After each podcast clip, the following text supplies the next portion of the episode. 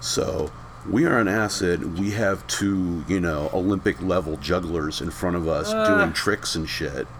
And when other people start um, hearing that these guys are there, everybody else that has a, a hacky sack or a frisbee or any sort of athletic ability kind of gravitates towards them. And so all of a sudden, I'm in the middle of just this gigantic circus. Cavity from the candy paint. From the candy paint. Can I get a what what? Skate through and check it when the nuts buzz. Push 'em in a cuss trust. Project to the trust fund. Love Jones gotta call his bitch live. Define your relationship with that nigga. Throw pepper crazy, say love it, tell her you ain't gotta do that, baby. In a drink, she come too. With a nigga in a Eddie Murphy bra jumpsuit. You got a friend looking for a What's job shaking, everybody? red, she could come too. It's your boy Twan Murder. All up on these ones and twos. Gonna turn it down a little bit for you. Um. hmm, hmm. Uh. Yeah, I'm back. I've been doing a lot of episodes this week. Not a lot. Um. Three. I guess I'm releasing three this week. And not that I'm doing a lot this week, is what I should say. Don't get it twisted. See, I'm not. I'm not as cool as I like to sound or seem. Uh, that's not true. I'm actually pretty cool. That's also not true. I'm not cool. I don't know. I don't know how I'm feeling right now. I'm high as shit. I, I don't know if you guys heard me, but I took a big old bong rip. Not even a big old bong. I got a little bongy. I got I got my little bong. Um, a little zong. A halvesy. It's like a little song. Oh, y'all hear that? Big ass truck outside my house. Jesus, that's fucking loud, huh? Most y'all probably can't even fucking tell until I say something. But that's how I do it on this podcast. What's interesting is I don't mind my singing voice when I do dumb shit like that for some weird reason. But then when like I have to sit down and like try and sing sing for my recordings and shit, I hate it. I mean, I've gotten okay with just hearing my own voice like this. Man, in general, ugh, ugh, outside of this, ugh. I, I'll just have to get there, huh? I also have to just learn how to sing too. I guess that's the other hard part. I'm not a good singer. And the even worse is like I'll. Uh, oh, what's really tough is I'll hear myself singing on my headphones. I'll be like, okay, that's all right. That's okay. And then I take it and I play it out of just regular speakers. I'm like, oh my god, I hope nobody ever hears this.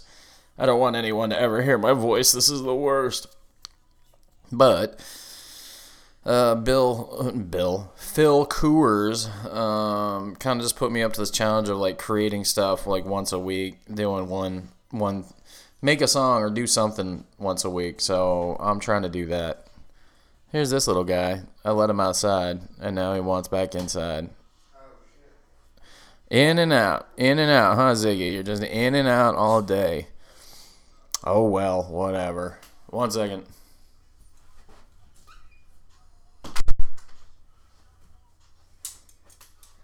I apologize for that, folks. I had to close the door.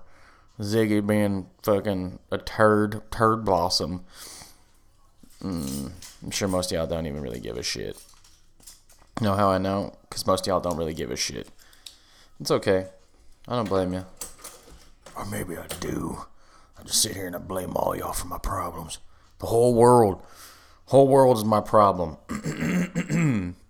uh, that actually might be accurate. I hate everything. Nah, nah, nah. Ah, it's so so bold to just say you hate everything. So maybe I don't hate everything. I hate a lot of things cuz that is what I do. Is I just I'm a hater. I'm a hater. I'm a hater. I'm a hater. Hater. I'm a hater. I'm a hater. Hater. Um I don't know if I'm still as much of a hater, but I'm definitely straight haterade on some shit. Mm, for the most part, though, we, uh, you know, I guess I'm just getting over it. Maybe I'll get over it. Maybe I won't. A whole lot of dumb shit going on right now. You guys hear my rap music in the background? That's not my rap music. That's just music I listen to. I can hear it going off. I think Ziggy put the headphones on and now he's jamming out. Uh, this week, I guess I don't really, I don't have a whole lot to say, guys, um, because I've been doing these intros. uh, One for every uh, episode, so it was like Lexus, two for Lexus, one for Royer, one for uh, Mr. Negative Steve, and I don't know what the fuck to talk about. I feel like I got all of it out in my other ones, but maybe not. Oh, you know what? Shout out to my brother. Um, this broadcast brought to you by a uh, couple things. I'll, you know what? I'll shout out to Big Pine because they always, I guess, I guess, I guess I'll just have to support them and tell them go to Big Pine. Everybody go have fun at Big Pine. Look for me. Bring me drugs. Let's do drugs. Let's all have fun at Big Pine. Uh, other shout out. Hold on, let me get a sip. Other shout out out there um, to my brother. Uh, I think you know, just going with the whole motif of just hating everything. Man, him and I, yeah, I I need to spend more time with him. I I realize that all the time when I don't hang out with my brother, or when when I do hang out with my brother. Afterwards, I'm like, man, I should I should really spend more time hanging out with that guy. Uh. So yeah, there's that. I need to I need to do more of that. I need to be hanging out with that uh, that fool more often because uh, we get along. I don't know why I thought that would be weird, but him and I definitely um, go down our Darth Hater roads together and just like, "Uh, why do people gotta be like people? And why do people gotta fuck up my day being people? Oh, excuse me. Keep burping. Guy had a, did I even have a soda today? Just staying off that soda. Trying to stay off that soda keep banging into this microphone stand. I'm having I'm just having a rough go of it. Now again, this is a seven minute intro, so can't be that terrible, right? Man, coughing. Haven't even smoked. Well, I did smoke weed. I was gonna say I haven't even hit it yet. I'm literally holding holding my little my little piece in my hand, waiting to take another hit. So I'm gonna do that.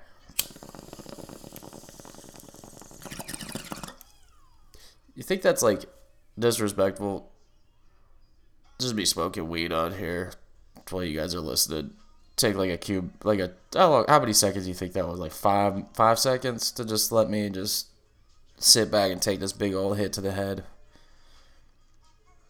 Is that rude? Is that rude to you guys? Is that rude to everybody who's to, who's involved? Because I'll tell you right now, I don't give a fuck if I'm rude about that shit.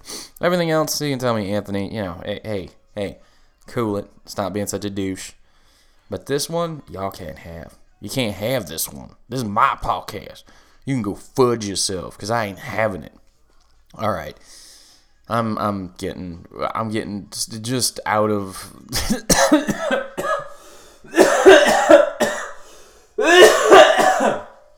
see what happens? You see what happens? That's what happens. I start going on a roll. I start getting crazy. Next thing I know, I'm having to take a hit of my Gatorade here. Mmm. Y'all hear that? It's tasty. I call that the Evangelista. You do. It depends on which way you want to do it. Uh, I'm not even 100% certain on which. Like, I can't remember exactly how Nathan does it to the point now. But uh, what you do this version of it for me that I did today was uh, you go to you go to Circle K, you fill up your they don't even call them Polar Pops now. They call them an epic size drink. It's yeah, um, FYI, it's the same thing as your old Polar Pop. They're just now paying you're making you're paying 25 cents more for it.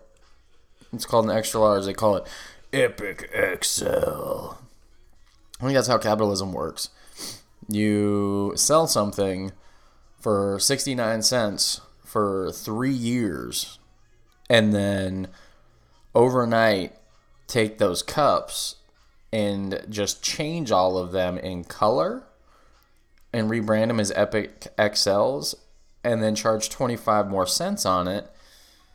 And uh, yeah, you're basically at that point, dude, that's 25% gross profit on top of something. Like literally Nothing has changed other than they've rebranded these cups. They're not bigger, nothing, and now they're 99 cents. So, and you know, we're not gonna, nobody's gonna go out there and burn down the streets for a dollar Polar Pop, right? We, I mean, we should. We should all rise up and d- destroy our Circle K overlords, but we won't. But just so you know, your Polar Pop went from 69 cents to 99 cents. That's a 20, 20 cent increase for nothing. Like nothing has been changed, nothing has been done. All those machines are the same, and they went through their remodel and upgrades with those shits being cheap. So at this point, all their Circle K's that have been upgraded and remodeled, and now they're just putting a little bit extra on. They're just putting that little bit of extra on you. I'm over it. You know, I'm I'm sitting here complaining about this shit, but uh, what have I done about it? Like I literally went there and bought a 90 I th- and I was so mad. I was like, "Dude, this is 99 cents now. What the I wasn't so mad. I shouldn't say that. That's that's so fucking petty and stupid. I was so mad. Oh my god, I was so stinking mad by my 99 cents Excel fucking drink. No. Um I uh I was perturbed. I was just like, dude, I can see this shit. Yeah, I see what y'all did. Y'all didn't fucking.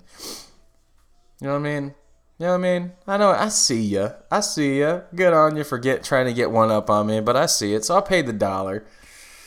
I paid the dollar six, and I walked out the door. And as I'm drinking, oh, I didn't even tell you what the Evangelista is. Sorry. you got. I was on a rant. I was all angry. Let me. Which which do I finish? Do I finish the rant or do I fucking tell you about the Evangelista? Oh fuck. uh,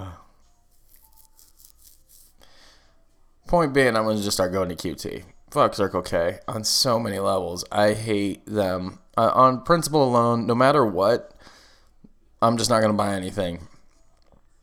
Um, I'm just I'm just gonna tell people like fuck them. They are the worst. They are the I don't I don't understand how you can have how is every shift ch- cashier chain shift. How is it that I can come in at any point throughout the day, every hour of the day, somebody's counting down their drawer? And why are there five people behind the counter not doing anything? Uh, I don't. And then one person running the register um, that's fucking annoying. And then even though they're running the register, they can't run two registers at once like QT. Dude, I'm just saying.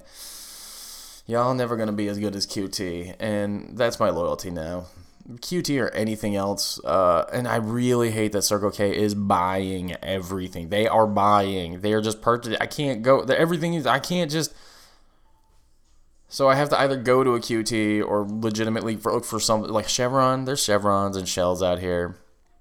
But yeah, fuck UK. Giving you the big old middle finger. Bitches. Bullshit. Um. Oh, now that I'm over that, I guess maybe I am. the Evangelista. You do. It, it depends on who you go to, right? Maybe I could just call these the the murderous, the Twans now, because he does it a little bit different, but I got the idea from him, so that's why I always called it this. You you mix the blue Powerade and the green Gatorade, lemon lime. Is that even green? Is it what color is that? Yellow. Guess it's more yellow than green. Um, but yeah, you do. Today's mixture was two thirds pow- blue Powerade, one third lemon lime Gatorade. Man, I can't tell you how good that is. It is fucking ridiculous how tasty that is. Let me go ahead and get another hit of it. Mm. Today's episode brought to you by Nathan Evangelista's concoction. Uh, not brought to you by Circle K. If I'm gonna give a shout out to anybody, it's gonna be to QT. This episode not brought to you by QT, but should be because I will eat. Dude, there I had the breakfast pizza the other day. it's so good, man. That you can go get a personal one. You know what that shit is? I used to make it for myself. Man, now I don't have to do that. Country gravy over pizza crust, cheese, sausage, and bacon, and eggs. You know how much work that is to do at home? to make all that shit and then bake it? Man, I go to QT, shit's on lock. They got it for me. When they weren't making pan pizzas of that or the slices and selling the slices of the breakfast pizza, I was going in there legitimately buying whole pizzas. I guess not when they weren't selling slices. Before the pan pizzas, I was just like, fuck it, I can't do one slice. Give me a whole, give me a whole za. I'm gonna take that bitch home. Yesterday, I was all kinds of fucked up from it too. My heartburn was running rampant. That shit was ah, Luda. Uh, I'm trying to use this new thing saying Luda and instead of redonkulous or cray or absurd, because that shit's ludicrous. That is ludicrous. I think Ludacris already does that for his own shit, so I'm just kind of I'm piggybacking on him at this point by just saying that's Luda. Man, I can still hear my rap going in the background. If y'all, if y'all probably turned your shit up like mm, way up, you probably, it would probably, yeah, you guys would, you could probably hear it. Um, I can hear Kendrick Lamar humble playing in the background. All right, let's go ahead and get this episode started. I've already wasted enough of your time. There's no, honestly, there's no real adverts. I just keep promoting Big Pine because I will be there and it should be a lot of fun. Um, shout out to my brother again. This this episode brought to you by him. Oh man, ooh, burping. Every time I bring my brother up, I just burp. That's crazy. Um, yeah, this episode is pretty fun with Steve. We get high, and uh, you can tell towards the end there, we definitely start uh, trailing off into the, the pot trails. the man, I'm stoned and I'm tired. But all in all, it was fun. I love hanging out with Steve. Uh, Steve's a Steve's a fun dude, even though his name is Negative Steve, which I guess I mean he explains where he got that name. Uh, but he's um, how how would you describe his negativity? It's not he, he he's just not negative. Uh, he can be. We shit on a lot of stuff, which is fun. But he's you know he's like my favorite type of shit on. You sh- he's not my. Fa- He's my favorite type of person to shit on things with. this is what I meant to say. Oh man, you know what? That's the perfect way to get this thing going. You idiots. I hope you enjoy this one. It was a lot of fun. We did it outside. Peace be the gurney. Fudge y'all. Cavity from the candy paint. Yo, this is Tom Frank. I turn around like what you think. Dip the butter, super lace. Turn up the Nakamichi. When I floss, you gotta see me. Gotta throw my work around. So my worker work around. Cavity from the candy paint. I like to blow dank. Take down the whole drink. Drive at a fast pace. Cavity from the candy paint. I, I like to blow dank. Take down the whole drink. Drive at a fast pace. Game shooting, calculating, and computing. Mac the most million dollar mouthpiece. I do it moving. Do it to them. Add more members to my movement. Stand campaigning and recruiting. Chassis choosing. They ain't stupid. Sucker sad. Marks mad cause they bottom bitch been boosted. I'm cutthroat Mac. I get the scratch before I goose it. Remix it, reloop it. Now she on some new shit. New Mac and new money, new whips and all the cool shit. So corny clowns chatting to her now is quite useless. But study my every word like preacher on the pulpit church. Don't come at Cuddy wrong or you will get murked. I clapped you in the head if nicotine don't get you first. In the crest side turf, we hit 'em where it hurts. Gangsta Mac, if you had to describe me with two words. So Yeah, nigga, he's- the he news seems get to do that. He'll If she drop out for a couple of months months 'cause and- chose up on some Mac and he'll come back. hang with. He, Sure. text, he texted me back when I texted him Happy 9/11, so Yeah. I know he's yeah. still alive. right. He hasn't. uh Yeah, As far as you know, he's not dead. yeah, it's maybe it's a, maybe it's a T1000 uh, impersonating it. Is T one thousand the second? Was that yeah, that was, was, that Terminator uh, Two? That was T2. Yeah, I think uh, Arnold was T800, and then Jason Patrick was T1000, and then um, it doesn't really matter after that. yeah, Terminator Three was really bad. Did you like the ones with um, Christian Bale, the Salvation and the Uh, Genesis? Uh, the first one I saw, and I honestly did, it didn't leave an impression on me one way or the other. Um, and then I didn't see the last one. I liked the uh, the TV series, the Sarah Connor Chronicles. That was fun, and that was uh, yanked too soon. I like all of them. I mean, no, I don't. That's a lie. I, got, I got really zealous there for a second. Oh, I like all of them. No, that's not true. Um, I like all of them. I, you know, I don't like all of them, but I like the first two enough to kind of carry through the rest of them. Those were damn good movies. See, and that okay, so that goes back to what we were kind of talking about before. Uh, before I got everything set up, was like, I'm trying to just create instead of building out my own server and Right. Having a bunch of movies. Oh, just have them all digitally in the cloud, so to speak, and let somebody else host them for you. Yeah, and that that host is Amazon. All right.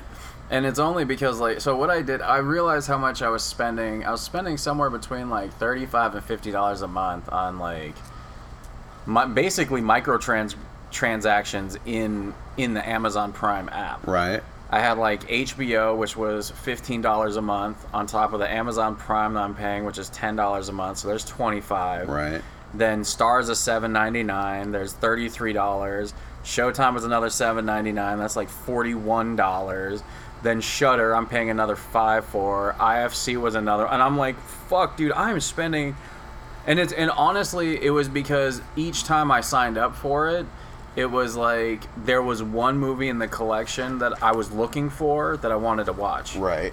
I was like, oh, these Yeah. guys, these guys have it, so I'll, I'll just remember to cancel, and I don't. And the next thing I know, and the weird thing was, is the way I was setting it up, it would be all of them were would be staggered out. So it was basically Amazon was just taking five, seven, fifteen dollars every week, like just at random times that I wouldn't notice enough. But as a whole, it was accumulating. So my, I had noticed like a lot of those movies that I really wanted to watch, where like I could buy them for five ninety nine, three dollars. Like I bought the Aqua Teen Hunger Force movie for a dollar ninety nine, Okay. and I was like, man, this is awesome. So my my purpose is to basically accumulate as many of the movies. Like I want all I call them the club bangers. All the movies I ever want to watch that Right. I, that will that, that will never get old for me. Get all of those. Like um, like I told you today, I got Galaxy Quest. pff, Million million dollar movie right there, just yeah. great. And then I actually got for uh, like three ninety nine was uh I think it was three ninety nine was the extended cut of Gladiator. Okay. So Also like a fun film. yeah, so like, and then what I'm gonna do with that is I'm gonna buy in the future. My intent is to get like a tablet that is just strictly my like entertainment tablet Right. because I'm gonna move into the woods again. Okay. So what I'm gonna do, like eh, the Amazon um, Prime Video app will allow you to uh, download the films. Right. You have to use the app, but it'll let you download it. So I'm basically my intent is to get a collection of movies, put a big old SD card in, in into a tablet, and then just throw all my movies on it, have a big old collection, and be done with it. And I think I, I, I come I come at it from the uh, opposite end, and maybe that's because you know I'm pretty much situated, whereas you're a little more mobile. But uh, Is that Richard? Yep. What up, dog? You can come out. Uh, no, man. I'm just gonna close the door here. all right. Um. yeah, so I have a lot of you know the what you call the the bangers. I've got like physical copies of. Right. And so I'll keep, you know, um, you know, King Kong and uh, Terminator 2 and, and you know, Yeah. the ones that that I will never get sick of watching. Mm-hmm. And I've got those so I can, you know, uh, I can watch those no matter what.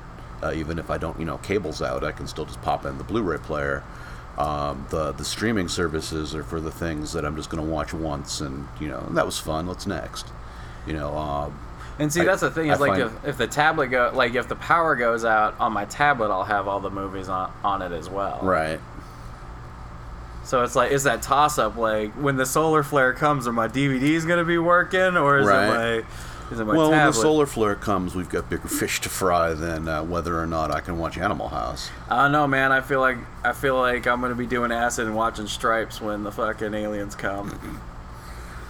That's not true. no. I just watched Stripes recently, and that was a rather. Uh, it was an interesting film. I don't. I wouldn't say that it couldn't be made today. It's just it was a. Uh, I don't know. I didn't. There was. I got chuckles out of it. Right. The army is not nearly as much fun now as it was in the 70s. I guess 70s, so. just being in the army was a laugh riot. I guess so.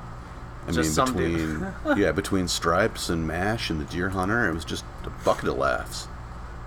Do laughs come in a bucket? I don't No, think so so. I think it's a barrel. barrel of monkeys. uh, barrel of monkeys. That's it.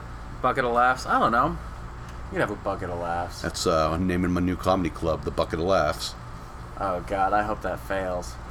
Thank you. I'm sorry. Well, I know someone I'm not asking to invest. No, that's fair enough, dude. I don't have anything to invest. I'd be investing my time. Hey, can you come help me with this? Sure thing. Time is money. That's fair.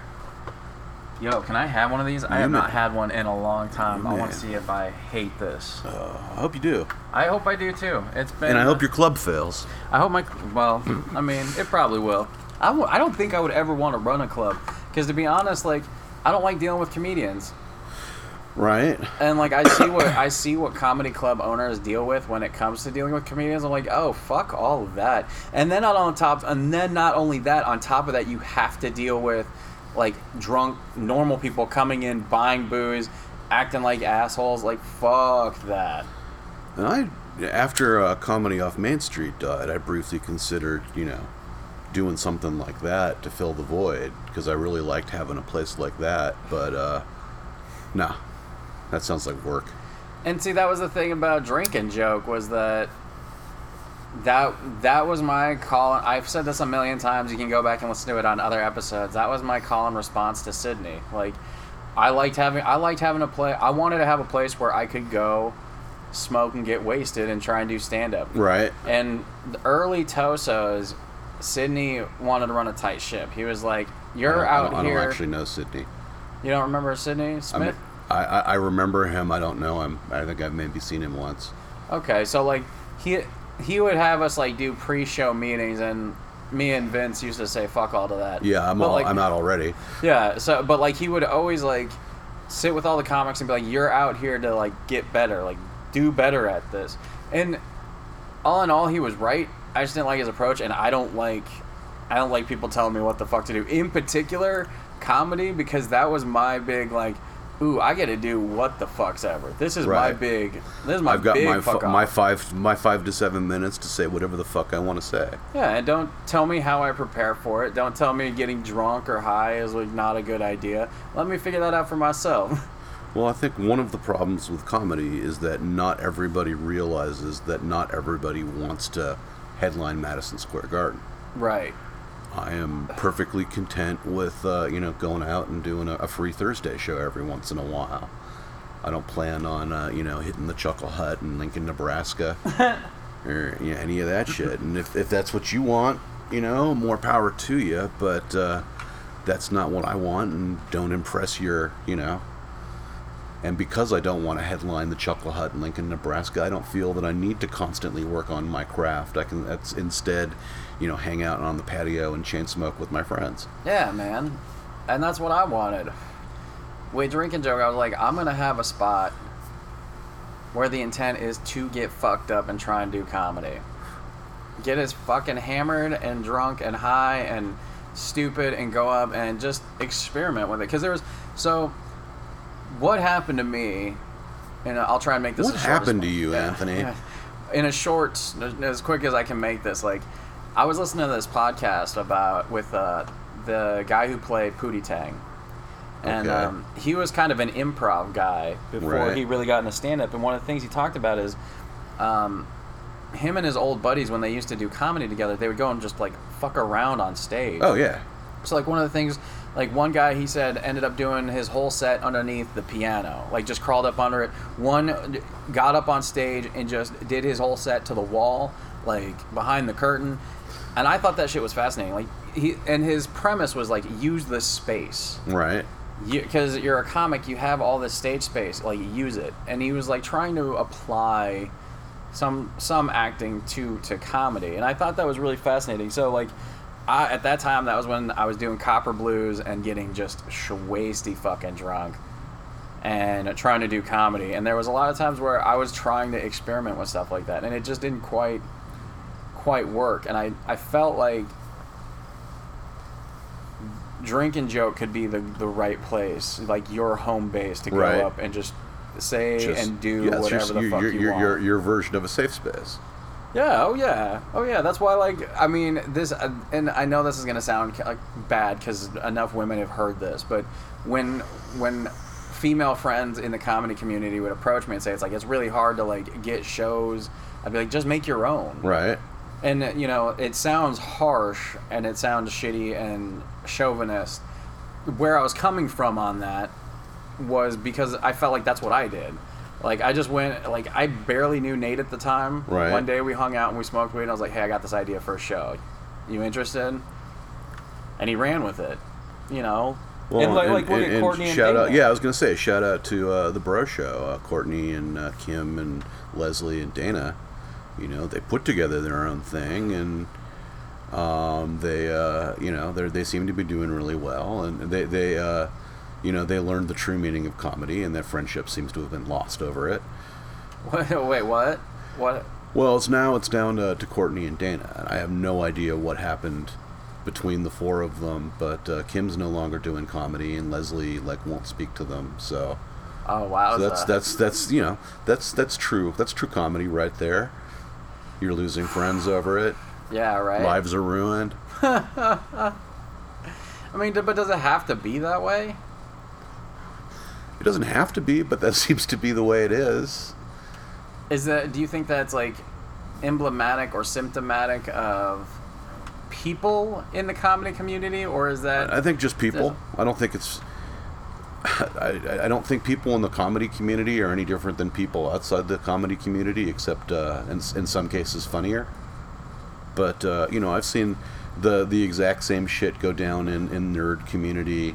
Um, it, it's all kind it's, of it's all everything's high school when you start getting. yeah, it's all it. it, yeah, exactly. It's all high school. It all comes down Mm-hmm. to, uh, and that's just human nature, you know. Um, you have once you have a large enough group of people that there start to be cliques and scapegoats. I think it just starts evolving because you know naturally, yeah, there are twenty four you know twenty four comedians in a in a club, but there's only like four or five of them that I really am comfortable talking to. So we're gonna start hanging out. And then you know the football guys are going to go over there, and the, the four of them are going to form a clique where uh, they just uh, hang out and talk about football, and you know it's the way of the world.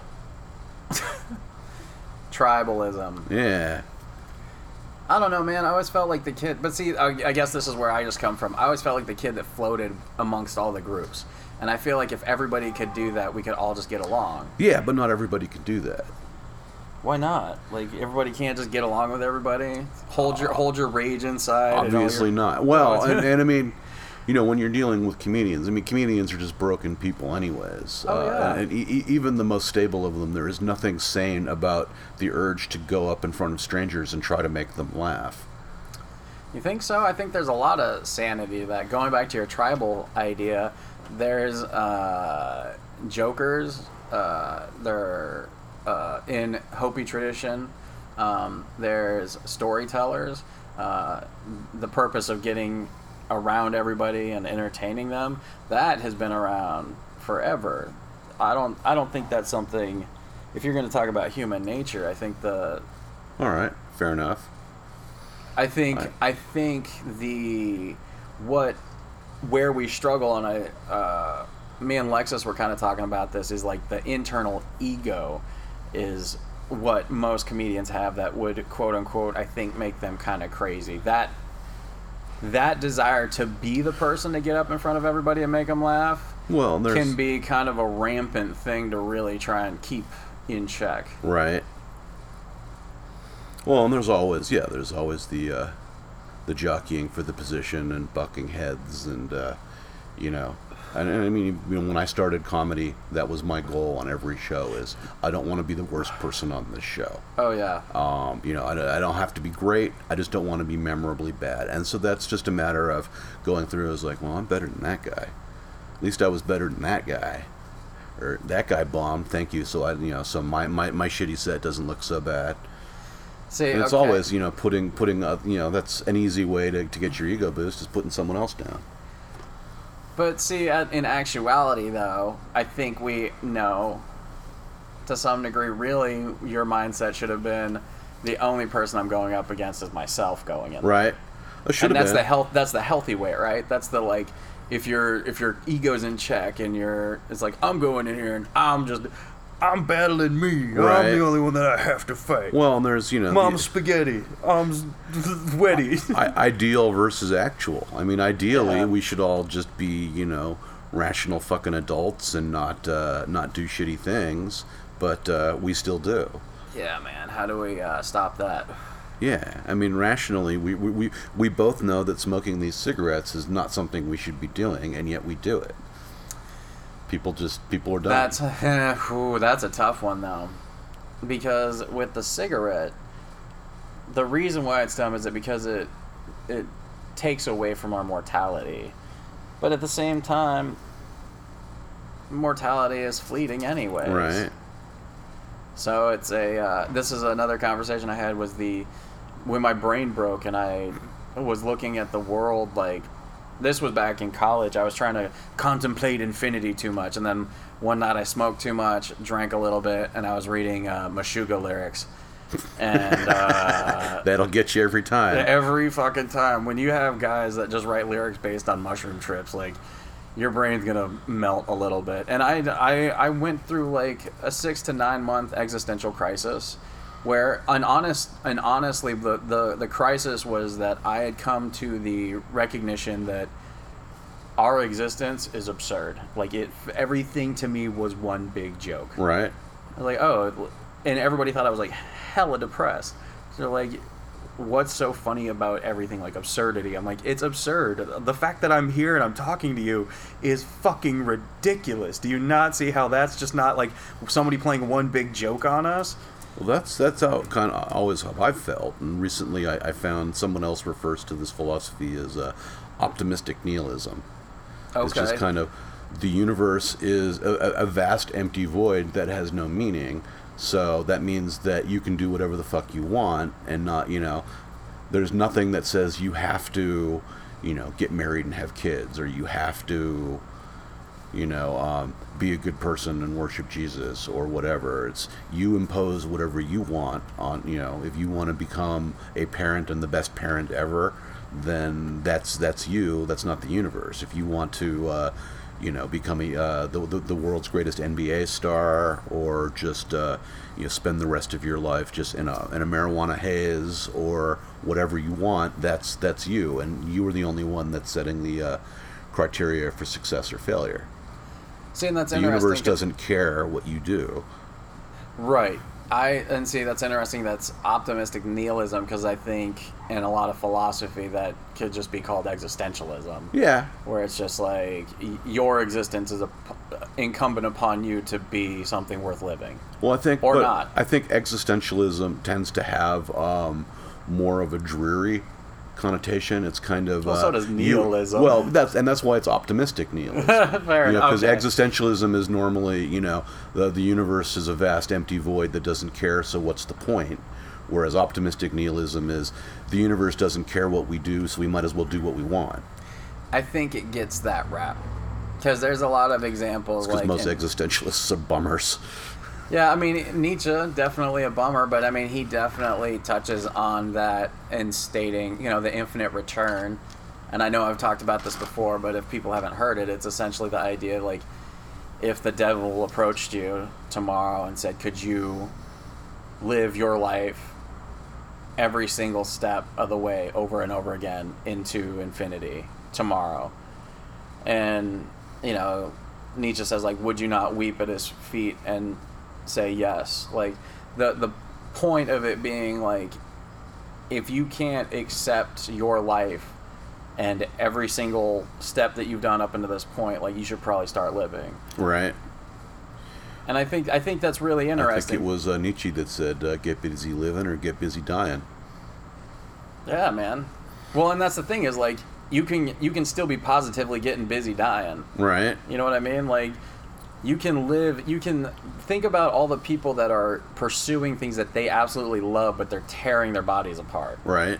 you know going back to sports guys dude athletes man. You want to be the best athlete on the planet. Like yeah you can be successful but you're going to be dudes that are seven foot one are going to die at 50 because they're you know 10 feet taller than everybody else. You know what i mean? Like their body has to work more. So i don't know. I think it's uh i don't i think existentialism definitely gets a bad rap but i think it's also because we're i think that goes to something like we almost just want to look at all the negative and everything instead of trying to pull the pull something positive out of it Right. i mean i'm one of those people all i do is look at negativity all day long I, I believe I used the name Negative Steve, so Mm-hmm. well okay before you go into that let me go grab some weed i need to know where you got this name from oh okay. It's not a, that's not not all that interesting a story. no i don't i'm but i don't know where it's from I, Okay. i've never heard this before Hold, please. oh Your call is very important to us. Please stay on the line. Do, do, do, do, do, do, do, do, do, do, do, do. So this is what they call in the industry dead air. Wish I had more to say to you while we're waiting, but um, I've heard all of my stories already, and I'm just not that interesting. When nobody else is around, I slip into NPR voice. 50 50 chance whether or not Anthony keeps this on the podcast or not. I'm guessing he doesn't. If you're not listening to David Bowie, you really should. This is kind of fun. It's like my own personal Twitter, just random 140 character thoughts. A sign of aging is that while everybody else is getting really excited about the new Tool album, I'm very excited about the new Miles Davis album. oh did you listen to the new tool album I have not listened to the new Tool. I've never been a, a big Tool guy. okay that's fair i I, uh, uh, I mean, I, I, I, I've, I've heard their first two albums. I've seen them live. I enjoy them, but just the uh, the amount of fanaticism that some people I, I don't get. I used to be uh, rather. I was a big tool head. I get it. I, I had this. Uh, It's like I- Phish people. I mean, right. Well, I worked in the um, metal. I, I I worked in record stores for like ten years, and so I would see. It's always the, the the weird phenomena of there are some bands that you accept people's fanaticism. Like everybody knows uh, a Beatles fanatic or an Elvis fanatic, and you kind of accept that that's a normal. And then when there's like a new band that all of a sudden people are, are having that level of devotion to, it's always kind of weird. Well, and the other thing about Tool's level of devotion, in particular at that time, is that metal, nu metal, was like Tool is kind of that weird underground popular Right. hard rock. Like, Right. and that's that's the devotion is that there's a lot of people to this thing that's like, what is this? I don't get it. Whenever uh, I played Tool for people, it was always like. Whatever, bro. And I'm like, no, you just don't understand, man. You just don't get it, bro. And I've always I've always loved bands like that. Like uh, Primus is another good example, Oh, yeah. where it's just they're not doing anything that the mainstream will ever like, but they're still successful. They're just Oh. kind of successful successful weirdos on their own terms. Mudvayne is another one of those. Uh, I never really got into Mudvayne. I just remember I remember them. Yeah, well, That's nu metal right there, though. I remember them on like the MTV music. I think it was the MTV Video, Video Awards where they were all dressed up like uh, they'd just been hit by snipers. So they all had like bullet bullet, holes holes and like streaming. Yeah, I think that's about the only thing I knew about them too. I listened to a lot of Mudvayne. Um, the and this was this went along with the Tool thing. Is like I was just learning how to play guitar. I was probably about a year into playing guitar, and they were, um, for all intents and purposes, they're technical. In particular, that LD50 album had a lot of like, they were considered math math rock nu metal. And if you go and listen to it, it's very there's a lot of weird mathy shit going on. Um, as an adult, I don't know how much I care for it now. I've Right. gone, I've gone back and I've tried listening to it, and I'm like, Uh, Oh, never go back. Never go back and listen to the stuff that you liked when you were younger because you realize how shitty your tastes were. Slipknot, man, I can't listen to that shit at all anymore. You guys can speak for yourself. I had an awesome taste. might have my opinion might have something to do with the fact that it's all the stuff I like now too. Ladies and gentlemen, you can't hear. I don't know if you can hear that, but that's my roommate Richard. He's saying that his opinions and his taste in music were impeccable. He didn't listen to garbage. I didn't say my opinions. I said my taste in music. Oh my bad. I, I threw opinions on there. Uh, another another garbage band I used to listen to when I was younger was a um, was Disturbed. Okay. If you're if you want to be picked up, you'd be better off like getting in that chair so that because it's pointed this way. Oh. Is Disturbed the one that just did the uh, the, the, Sim- the Simon and Garfunkel? Uh huh. Because The sound of silence. It was funny because the last time I went to karaoke, there was a lady that wanted to sing that song and didn't realize that it was a cover. So she selected in the karaoke the Simon and Garfunkel version, but she was trying to sing the Disturbed version, Oh, that's and it just um, it didn't quite work. And it wasn't, you know, no, no, no, nothing against her. She did a valiant effort, but uh, the the vocal style and the music just doesn't go together. That is awesome. Poor lady. Yeah. But see, that's the thing though, is like, there's people that are still stuck in that shit. I can't, I can't go back and listen to Slipknot. And I, you know, I talked about this with Lexus. Like, so I feel like our tastes.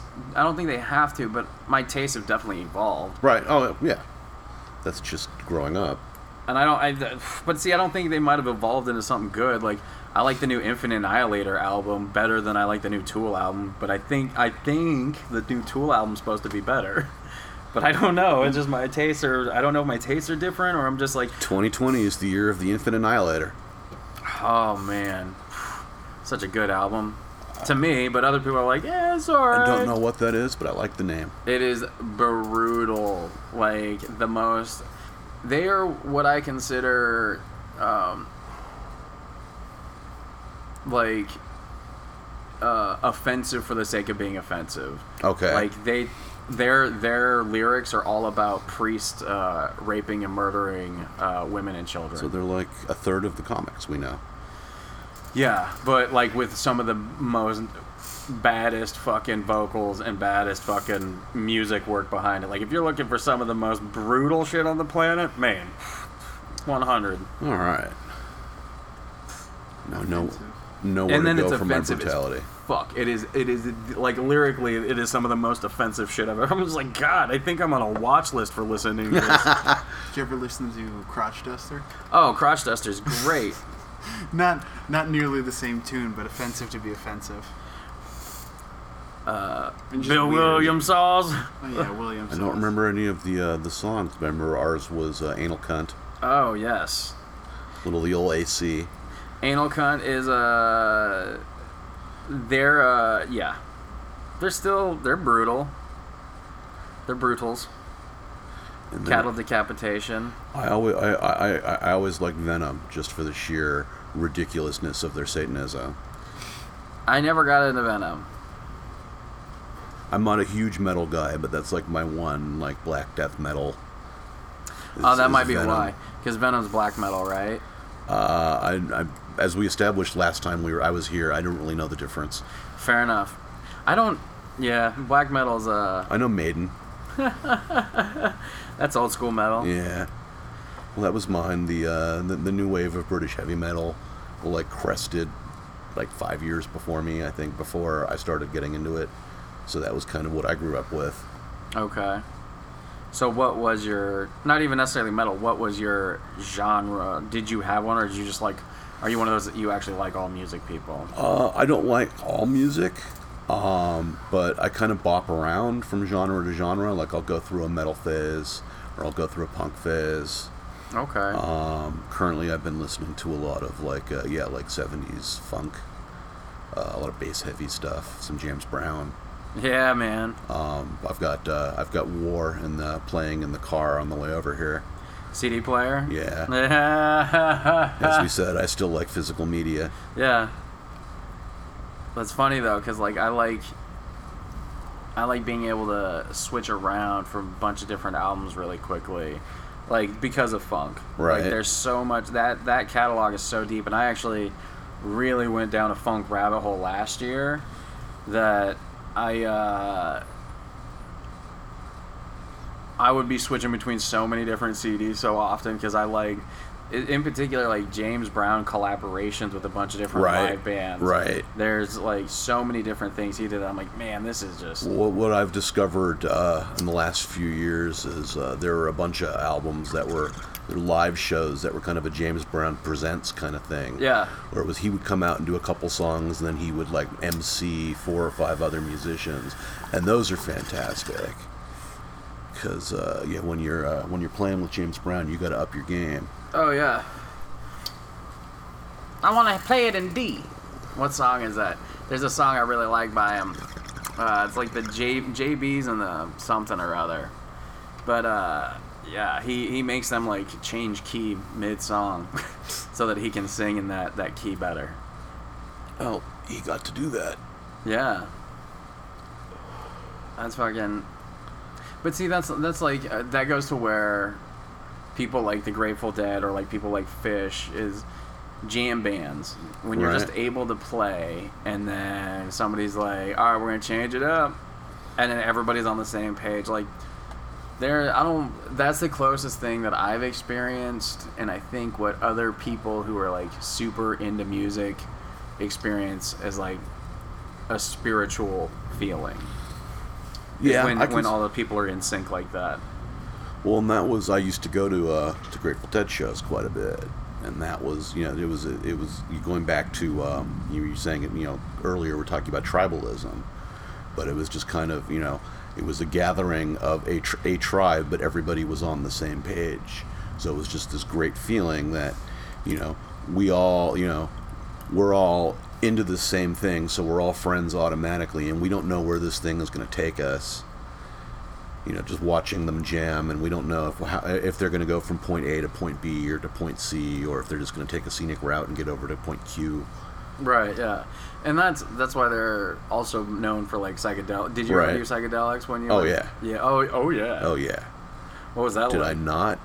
Um, one of the greatest moments of my life was we went to um, we went to see them with Sting in. Um, they played the uh, the soccer field in Las Vegas, and the Dead would do. This was almost like a, a pilgrimage for Deadheads every year. They would do a massive show in the uh, for like I, I don't know how many people that holds. Like you know, it's fifty thousand people in the soccer stadium in in Vegas. Um, and they would always play with some other big name like uh, Santana or Steve Miller. Okay. And so it was just th- this horde of deadheads just descends on Vegas. Oh my God, that's gotta be thing. terrifying. So me and my me and my buddy Mig would go every year. Um, we got to the we got to Vegas. We were on severe hallucinogens. Which ones? Um, acid probably. Uh, we um, this is going to keep me from ever being uh, elected to public office. oh, were you trying to be elected? No, I wasn't office? planning, Okay. but uh, um, or, oh yeah. So we uh, just out of this fifty thousand people, we happened to run into a couple of dudes we knew, and so um, we were there by ourselves. So we followed them back to where they were staying, where they were hanging out. They had met uh, this the, a couple of dudes who were um, wandering jugglers. They had they had just gotten off like a um, a three month gig at Disneyland, just being jugglers. And then normally throughout the year they would just hop from like Renaissance Fair to Renaissance Fair, go around the country making a living juggling. So we are on acid. We have two, you know, Olympic level jugglers in front of us doing tricks and shit. And when other people start um, hearing that these guys are there, everybody else that has a, a hacky sack or a frisbee or any sort of athletic ability kind of gravitates towards them. And so all of a sudden, I'm in the middle of this just, just gigantic circus. yeah. Uh, everybody's in tie dye. Everybody's colorful. Um, I just get to sit there and watch just things flying around and colorful things happening, and, and the band starts, and it's it's beautiful background music for the uh, the insanity that's going on around it. and how far into the trip was that? Uh, don't remember. You just remember that experience out of like, okay. Because I still, I mean, I don't know how long ago that was for you, but like all my trips, I'm I'm pretty confident on a lot of the details. Well, this was, I mean, this was probably 91, 92. So 25 years ago. So that's uh, Yeah, I'm pretty hazy on those details myself. I don't know about that. And I was sober on those times, so 91, 92. Where was I? I was in Taylor, Arizona. I don't know where that is. Snowflake, Arizona is the same thing. Do you know where that is? Uh, vaguely. it's the same thing, same place. It's uh, like near Kingston, right? Kingston? Yeah. There's not a Kingston, Arizona. Are you think you think, are you thinking of Kingman? No. What? You kidding me? Uh, That's no, where he lives in- northeast Arizona. Okay. Uh, Yeah, I have. I Uh, was I've had no reason to be there. Agreed. Goes to, e- nobody goes to Eastern Arizona. That's where I'm from, dog. Well, yeah. I mean, you go there because you have family, but I mean that's the case with any rural area, right? Yeah. It's the case with both anywhere. That's accurate. So how'd you get the name? Oh. Go, so I think that'll be a good point to bring it back to negative Uh, Steve. yeah, good callback. Uh, well, Steve is a very common name, and I, throughout my life, I was never the first Steve in anything. It was always, uh, you know, when I would join a club or an organization or a job or, or a group of friends, there was always a Steve that was there before me, and so it was always having to differentiate between the Steves. So um, just said, "Fuck it, I'll be negative Steve." uh, negative was and it's spelled without the e at the end of negative which uh, is kind of fucked up but it's a tribute to a band that i really like called Negativland who themselves got their name from a song by a german band called Neu. that was called Negativland You are fucking going deep. i'm going deep so that is where negative steve comes from and So plus, it not seemed even- appropriate because with the time I started using it, I was a much more cynical prick. So, How long ago did that start? Uh, negative Steve has been I've been using. I think that's what I started using when I got on the the internet proper. Uh, when do you consider internet proper? Um, when yeah, when I when I basically, as opposed to a local BBS where I had access to uh, you know, getting onto uh, the web or to FTP or to email, as opposed to just like you know inter office mail. okay, I know what all that means for our for our layman's listening. What do you mean by that? Um, once I had the ability to email people, Okay, all right. um, yeah.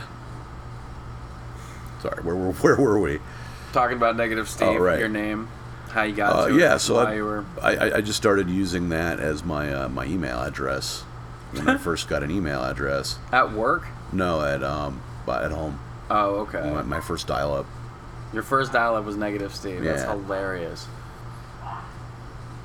My name is morphed over time.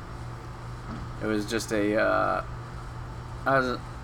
I was more metal than I was emo, but I was emo metal. Right. So uh, my uh, Mimo.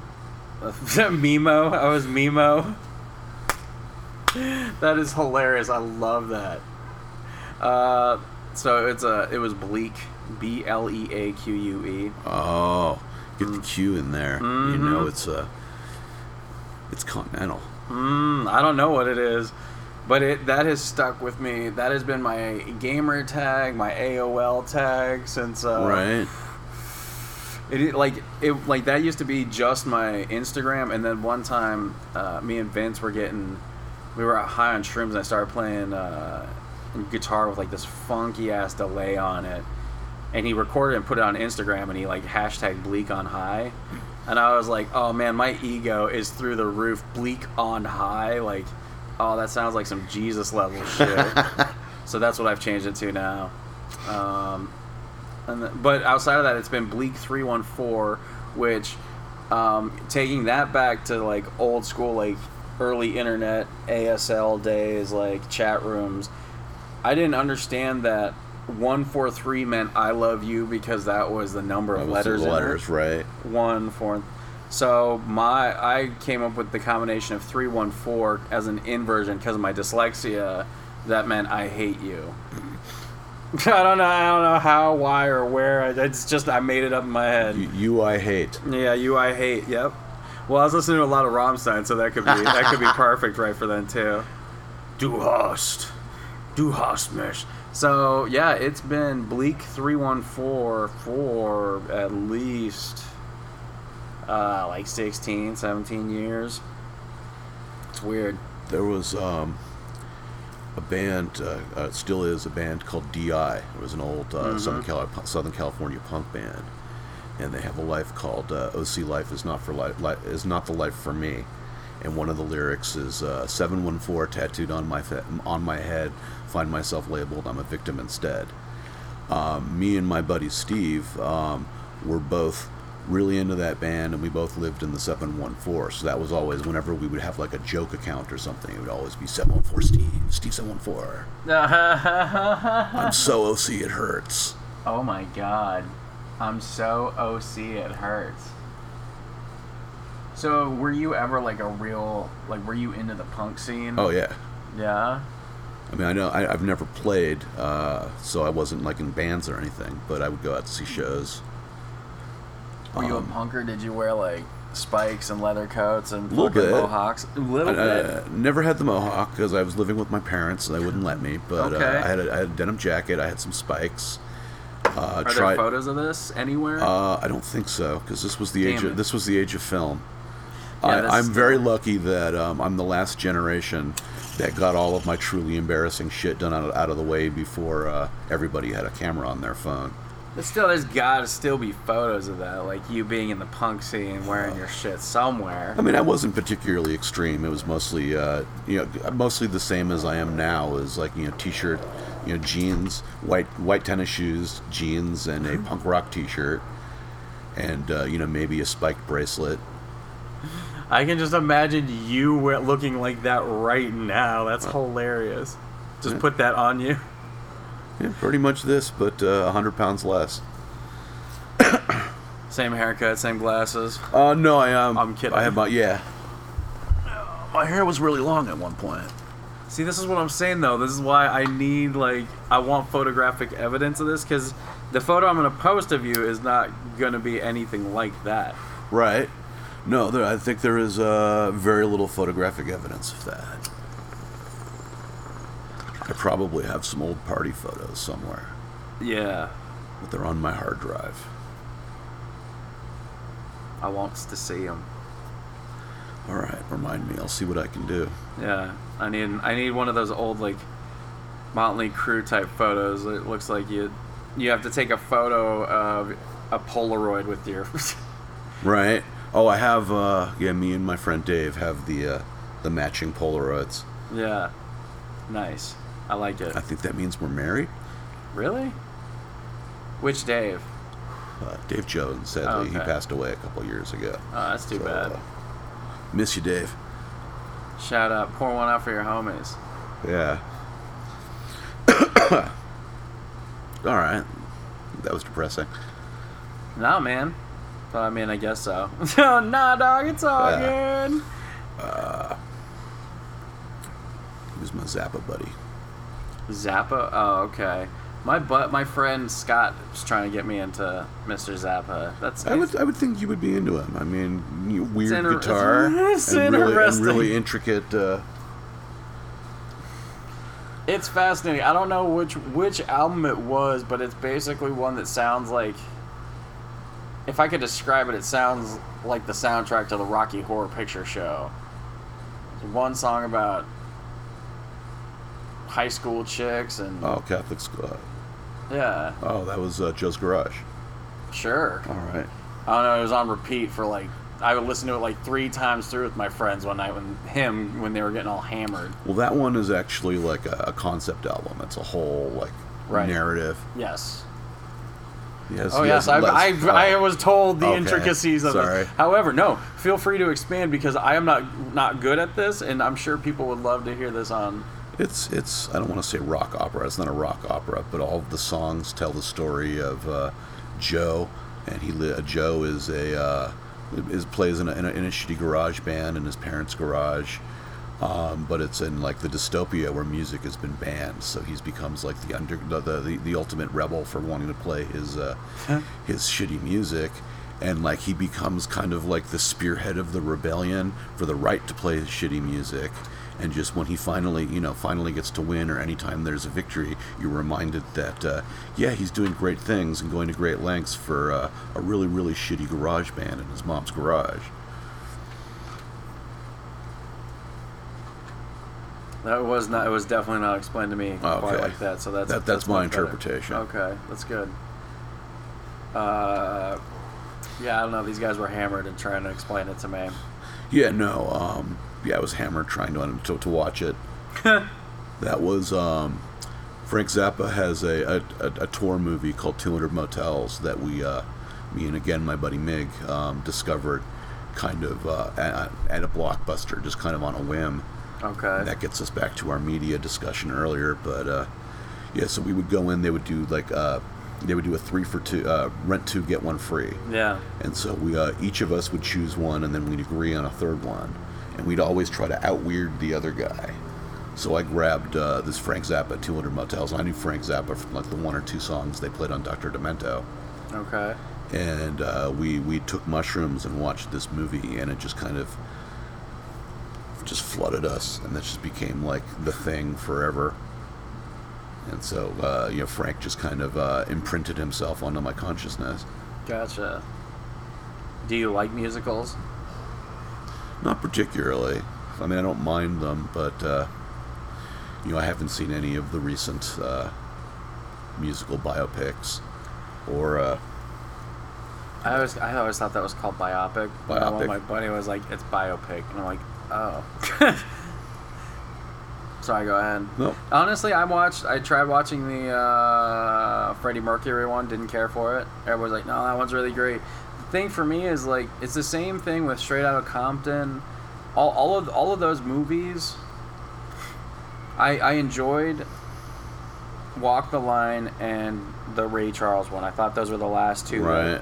Did a really good job of like chronicling their story because they are like was more about them as a one man band. All the other people, like in in this one, it was there's a whole band, Right. And I didn't know if it was supposed to just follow Freddie Mercury, and if it was just supposed to follow Freddie Mercury, every there was a bunch of parts where it was like, hey, he's being shitty here, and then it would cut, and it would be like five months later. And here he is just hanging out in a limo and he's just being shitty to somebody. He's like, get the fuck out of my limo. And then it's like two days later, I'm having a party. Let's all hang out and come over and be my friend. I'm just trying to. Be...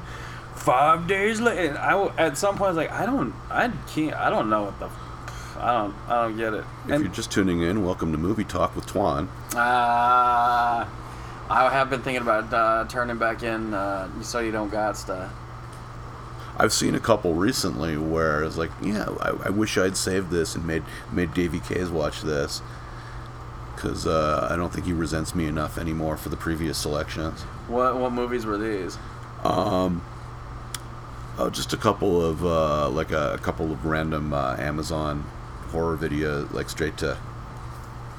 Yeah, I'm curious which ones you're talking about because I, I, I don't. I, I don't remember uh, the titles. They were pretty. It was you know. There's probably one- had death or demon or devil in them.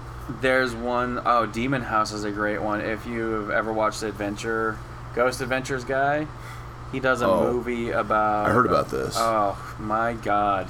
Oh, the one I don't remember the name now, but there was the one that was. Uh, it was touted as the Expendables of horror. It's like Death Prison, or it was.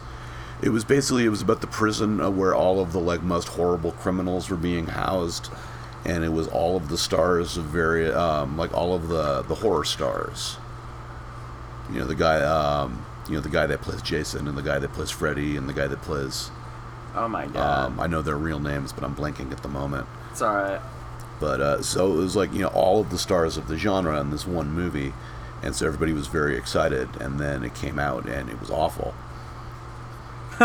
Yeah. And, and I was watching it on, um, I, I, I was watching it on uh, Amazon, and I think I, I commented either either via text or on Facebook, I'm watching this, and this is shitty. And, and like two or three people were like, "Dude, we told you. Why don't you listen to us?" Yeah, because are you a masochist? Like, because I don't, I don't know if I can do that anymore. I'm not saying that I, I don't. I can't watch shitty movies by myself anymore. I still enjoy watching them with you know with other people. Yeah. But like uh, the couple, like when I went um, after the, uh, the the the Saving Christmas incident, I, I went down a rabbit hole of uh, what are there what what are more um, horrifying Christian things I can inflict on people, and I watched both of the versions of Left Behind. Oh, the. Uh, and I was like, "Oh, this is going to be," you know, just thinking this is going to be ridiculously bad. Like, nah, just kind of bad. the the did you watch? You're talking about the Nicolas Cage one and, And the and Kirk Cameron, my hero. Kirk Cameron's your hero. Is it He is my of- personal savior. Is it because of what he did to David Case? Uh, partially, yeah. David Case was so mad about that. he wanted like he was about to go on a full on campaign like I love the fact that I have that power over David Case. Oh, I there mean, was there was another one that he, he got really mad uh, uh, after you guys watched um, the Room. The I don't remember the name the Neil Breen movie that you guys watched on my recommendation, and Dave hated me for a month. it was a Neil Breen movie. Not uh, Neil Brennan. It was it was like Fatal Findings, something like that. Oh yeah, it was a it was a movie very much like The Room. Yeah. It- that was a that was another rough one. I'll uh I'll I'll go through and I'll I'll link those in the comments for for those who want to listen to some old So You Don't Gotstas. Uh, if you don't know what I'm talking about, that was an old movie review podcast that I tried. It was hard to steer David Case in that one because he's like, let's watch shitty movies so other people don't have to. I'm like, well, yeah, who's gonna watch them anyways? Like, we're the ones bringing them to light. Right. We should we should start doing movies that people are interested in seeing, and we could just tear them down and be like, hey, you shouldn't go see this movie because of this, and then we can do the other ones too. Well, there's, there's, I mean, it's, I, I, I, there's definitely a lot of fun to be had in, in just laying into shitty movies. Oh, yeah. And, and I mean, you know, and so I, I understood the point is, is we're laying into this shitty movie so you don't have to do it yourself because it's going to be much more fun if we do it. On the other hand, though, it wasn't fun when your co-host is like, like a cat trying to claw its way out of its skull when it's watching a movie, and then I have to deal with the repercussions of that. Well, you know. That, Well, that I can't know. help you with. It was like it was like, hey, let's do a podcast of, about meth. In every episode, we're gonna have a guy do meth. and then I was like, I didn't really see like the that it was gonna be a bad idea to I'd have. listen to that. That would be fantastic. Are you sure? On today's episode, we have um, legendary uh, country rock singer Travis Tritt. Travis, here's your pipe. Go ahead and hit this bitch, or we're gonna have a problem. I do. I, just for the record, I have nothing against Travis Tritt. First name that came to mind. funny enough, the speaking of like all these hardcore drugs, uh, and I brought up Vince. Do you remember Vince? Vincent Salabar. Um, I don't know him. I, I've, I've seen him. He uh, he was in the news recently. Apparently, he is like the the police report said that he was not on drugs, but apparently, this mom like opened her house to her apartment and left the door open and was like getting groceries out of her car and like walking back and forth. The kids walked into the house. While she walked out to the car, Vince walked into the house, closed the door, locked the door, walked into one of the guest rooms, laid down, and passed the fuck out. and apparently, he told he told like the kids as he's walking in, he was like, "I'm dying," and he walked in there, and they like a helicopter was dispatched. They they said they had to use a flashbang to get him out of there. Wow. Wowza, right? Yeah. Oh. You can find that story on the interwebs as well. I, see, there's these times where I disconnect from people, and I, I have like I'm always like, am I doing the right thing by not associating with these people anymore? And it's like, yeah, you're right. You shouldn't be associating with these types of people anymore. Yeah, well, I don't know Vince, so I can't comment, but uh, there are some people you know you shouldn't be associating with. Do I? Yeah, I mean everybody does, right? We all do. There, are, like- there, are, there, are, there are red flags. I think meth being one of them. Yeah, yeah, heroin and meth. Those are two. Uh, I don't. I never knew the. I don't know the difference. Um, that's why he always got mad at me about that. You don't Like, know the difference between heroin and meth? Yeah, I'm not good at drugs Okay. Because have I, only know. I only know about drugs that I like doing. Heroin and meth. I always thought like people are like, "Hey, do you want to try this?" And I'm like, "Nah, I'm good on all that." I have, see the, that. I have that the perfect gift for you then. Next time I see you, I have a set of uh, drug flashcards from the 70s. really. Uh, when, when we were doing uh, gaming night uh, over at the uh, the Kierley Laskowski compound, um, I went by. Uh, I was by a Goodwill looking for something, and they had these you know these 70s era drug uh, flashcards for like 99 cents. I'm like, oh, this would be perfect for game night with degenerates. Yeah, of course. And then game night promptly got, uh, or slowly died, and I never got a chance to use them. That's a bummer. But yeah, so now you can know your uh, your PCP from your Quaaludes. Yeah, I remember you guys having game night while I was there a few times, and I was like, I don't know. I played once. What was that? We played Mario. Oh yeah, the Mario game was fun. Yeah, that's not bad. oh, game night. I enjoy a good game night. I've hosted a few game nights. Yeah. I'm bringing games up to Big Pine. What games do you like? Um, I like quick and easy to learn, but it has Yeah. some kind of style. The I used to be very big into those like large, intricate, take a weekend to play board games. Okay. really, when you when you go deep into the uh, into the into the board game hobby, you have those where it's like the the rule book is like an inch thick. Ugh. You have to get lawyers in to interpret some of the. Uh, See, we kind of did like we used to do that with Risk, but we would also simplify Risk. right. Um, What did you ever play? Axis and Allies. that was the next step up. We Yeah.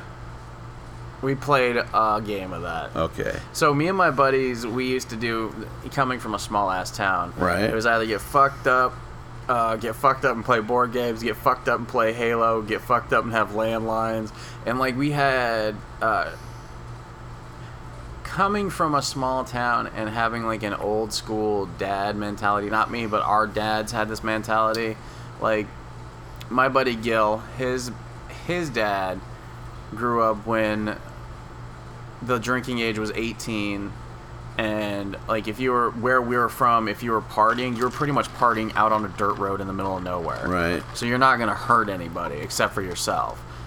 So usually cops had the mentality of just being like all right we're going to follow you home or don't drive home get somebody sober you know something like that so sometimes, I mean, and a lot of times we respected Gil's dad to the extent that like we weren't getting drunk at his house with him there. Right. But he always had the idea of like, you know, if you guys are gonna drink, just tell me, come here, and don't do anything stupid.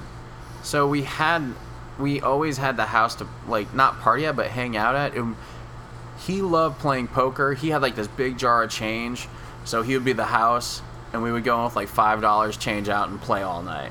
And then it started turning into like, let's play some Monopoly. And then it started turning into Risk, and it started turning into weekend long games of Axis and Allies and Risk, where like people's feelings are getting fucking hurt. Uno, Uno ruined some of us on We weekends. had uh, we had a couple that was similar to that. They were um, when I was uh, in, you know early twenties, like uh, le- you know just around legal drinking age.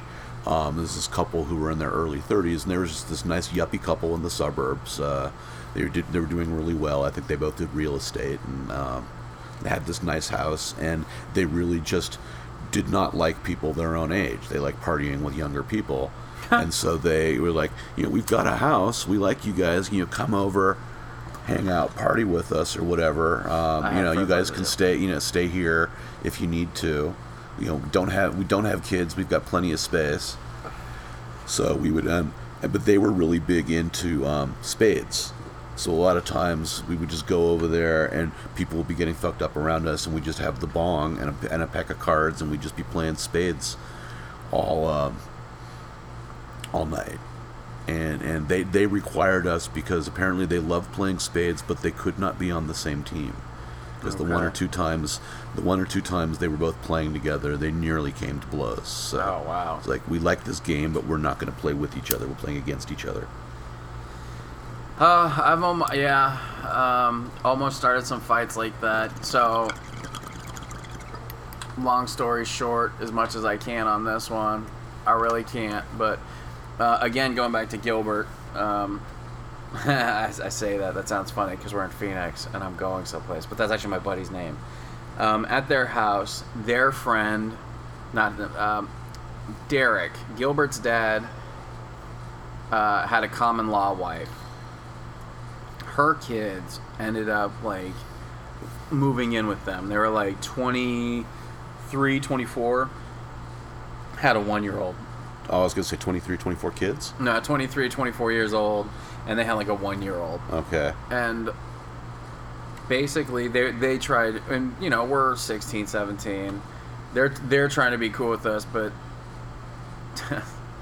Tara was her name. She was, she was she was one of those chicks that would literally be like, "I'm a bitch, and that's just my personality. I don't care, uh, uh, whatever." Like, and she would wear it on her like chest, like, "I'm a fucking bitch, and I don't give a fuck about what you say." Like, and she was white trashy as shit. So it was like the dirtiest big white girl, and her her husband Nate was for he was a pretty sweet guy. He's he's since gone a ways because she passed away due to a pill addiction. Okay. And Fun. yeah, and he had to raise these three kids, and it's it's been a pretty bad scenario. But at the time when they were all living together, we were all partying at this house. So there's like a varying degree of adults, like teenagers, these 23 year olds, and then Derek and his his wife who is Right. struggling.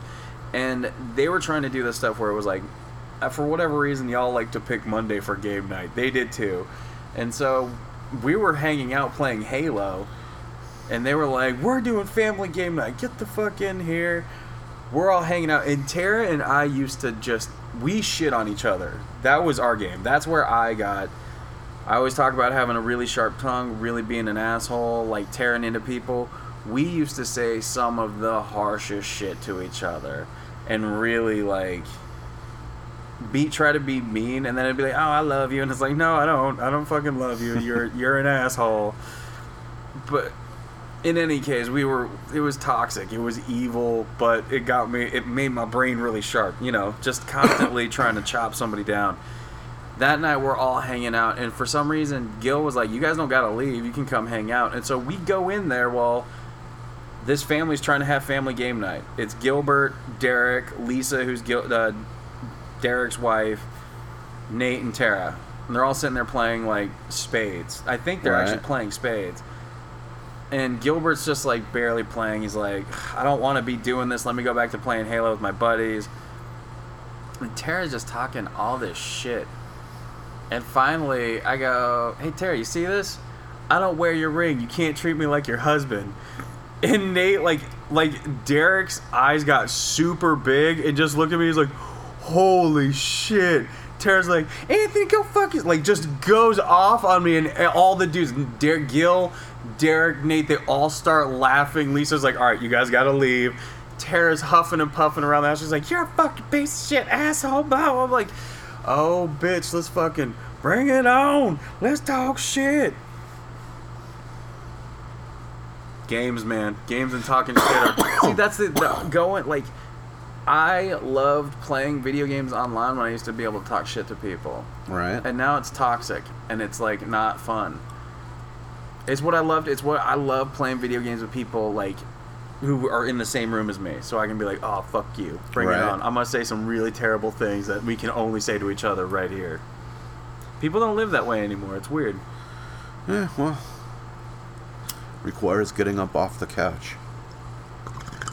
Yeah, man, fuck that. Right? Have you tried VR yet? Uh, yeah, I have one of the the headsets that you plug your phone into. Ah, boo, that's not like VR. That's bullshit VR. It is bullshit VR. You want to lose uh, your mind? You want to I've I've, have- I've, I've tried the uh, the full headset uh, immersion a couple of times, and uh, yeah, it's fun. have you, the, have you tried the PlayStation? I haven't tried the PlayStation. I tried the uh, the Oculus. See, we have Oculus here and we have the PlayStation. I would say that the Oculus is better for the game content.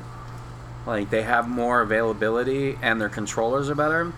PlayStation for sure on on like it has limited games, but it's it's console specific, so it's very well designed for that. So like a good a good example, cross platform, Beat Saber on PlayStation and both on Oculus. We tried hooking it up on the TV out here in the living room and like it was really glitchy on how it picked up on off off the PC. Right. On the PlayStation runs really smooth. Limitations though, PlayStation doesn't have any, as many tracks, can't mod it and create your own tracks. Oculus, there's just an endless library of people who've already gone through. It's like what happened to Guitar Hero when it was like, oh yeah, we're gonna go through and just create all of our own songs that we've ever wanted to play. So that's the downside. The upside, I one, I really get into my video games now. It's a way better experience, and it's like it. I just don't want to do anything else anymore. Fuck the real world, man. You need you need to give it a shot. Talk about getting off the couch, man. Like it's it has made me get off the couch and interact with gaming again. I've never been that much of a gamer, so Mm, really, yeah, I've uh, I wasn't saying that to be like. I hope No, no, it I- didn't sound condescending. Can I steal one more of those? yeah, go ahead. Uh oh. That's kind of uh, one of the, the the nerd lines I haven't crossed. Never got into uh, gaming. Uh, never got into gaming. Never got into anime. Is there no reason? Reason? Just not enough time. I don't need. I don't need another thing to uh, you know sink hours of my uh, of my day into. Isn't that isn't that really what it starts boiling it down to? Because that's that's me. Like the the way I game now, I only play VR because I have like this particular catalog. It's super immersive. One of my biggest issues when I try to play video games now is if there's a loading screen, immediately I go to my phone and I look down and I start looking at Facebook. I start looking around on the internet at dumb shit instead of playing the game, and then I start playing the game, then there's a cutscene. I look back down at my phone, like I don't really care. Whereas when I play VR, I have to, I can't do anything else but be in that world. Right. And like I have some zombie games where I get to shoot a bunch of shit with my fuck, like walk around a zombie world and shoot fucking zombies in the head. Beat Saber, I get to fucking play rhythm music shit with lightsabers. I don't, and then I get that energy out, and it's like okay. And I look at video games almost nostalgically, like I really want to play them, but I just don't. I just don't. Right. Except for in that VR, which I do a lot of that. Because Wipeout, you've ever felt wanted to feel like you were in a speeder flying around a racetrack? Oh my god. One of the coolest fucking. Oh, and then you sit on an exercise ball. Oh. Oh. Don't even want to leave my house ever. Yeah. No. I. Yeah. yeah. Uh, just another rabbit hole. I don't need to go down. How many rabbit holes do you have at this point? Well, you know, I do comedy occasionally. Uh, I watch a lot of TV. Um, I do like uh, I do like the the board games when uh, I, I can time it out with other people. Um, follow, don't really read, but uh, kind of follow uh, trends in uh, various uh, like nerd, like comic book and, and movie industries. Uh, yeah. Six things you That's all. can't manage your time with six things? I could, but I don't. I, Is it just too much work? I don't need it. I got enough.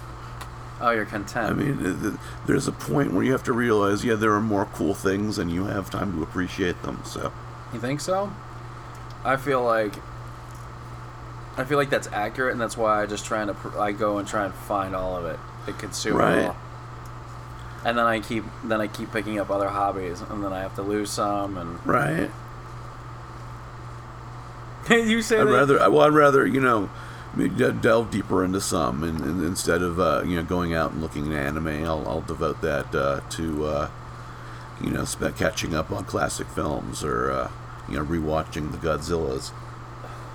Okay, so going back to my media center, it's like that. Right. I uh, It's, I'm it's- not super into anime, but there are some animes I like. Afro Samurai, I think, is a for me. Right.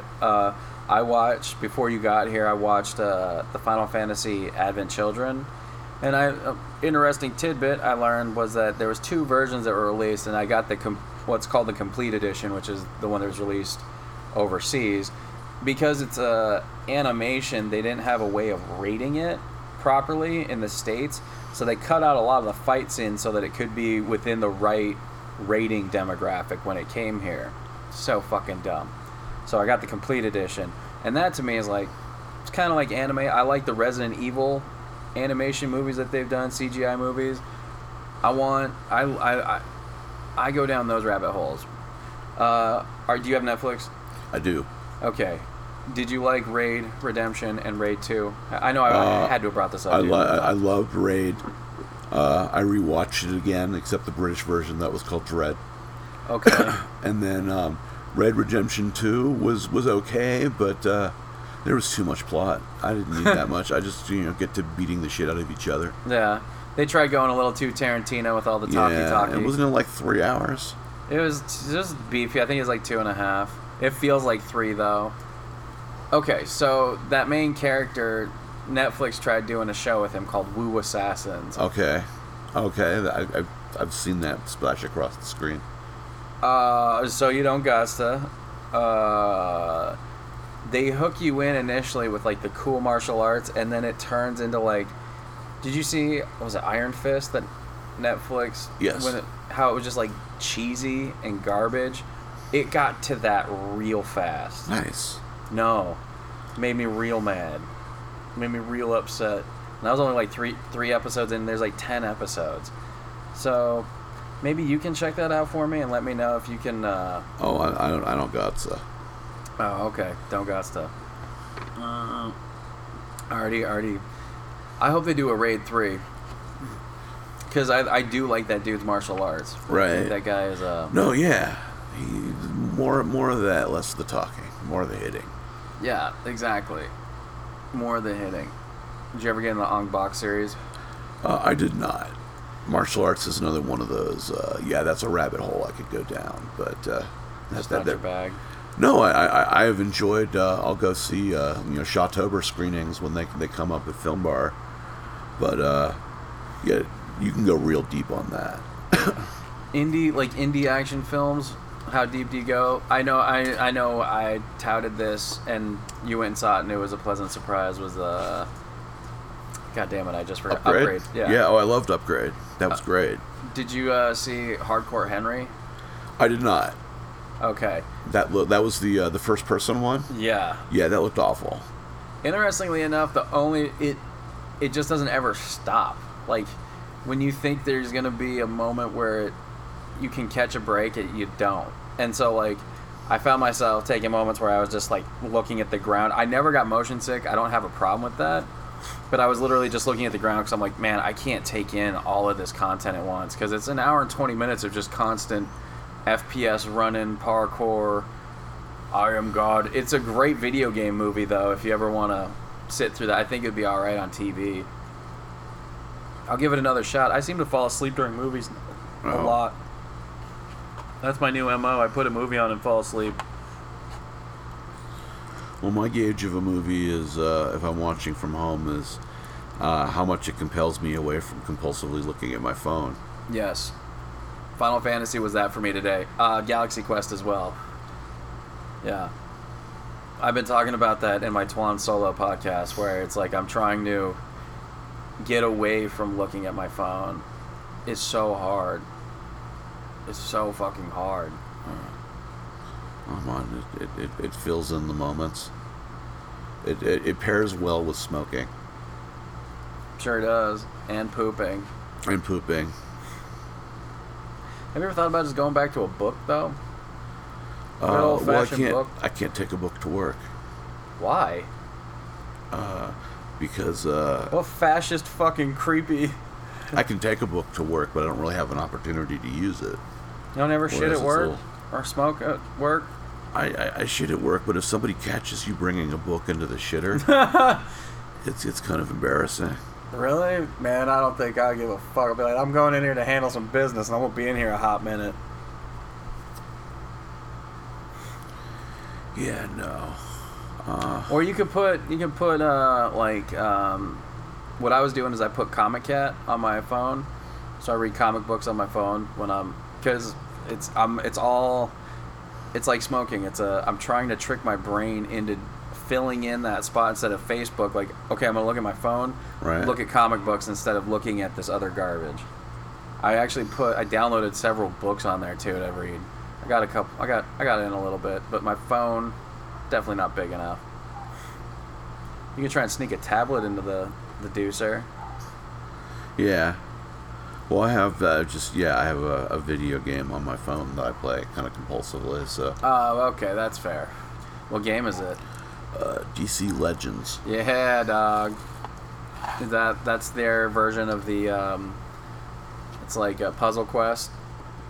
It's not Gem. a puzzle quest. It's like a it's like an RPG ish, I guess. RPG. You gem. have uh, four uh, four character teams, and you basically fight against other four character teams. Okay. So you develop your characters.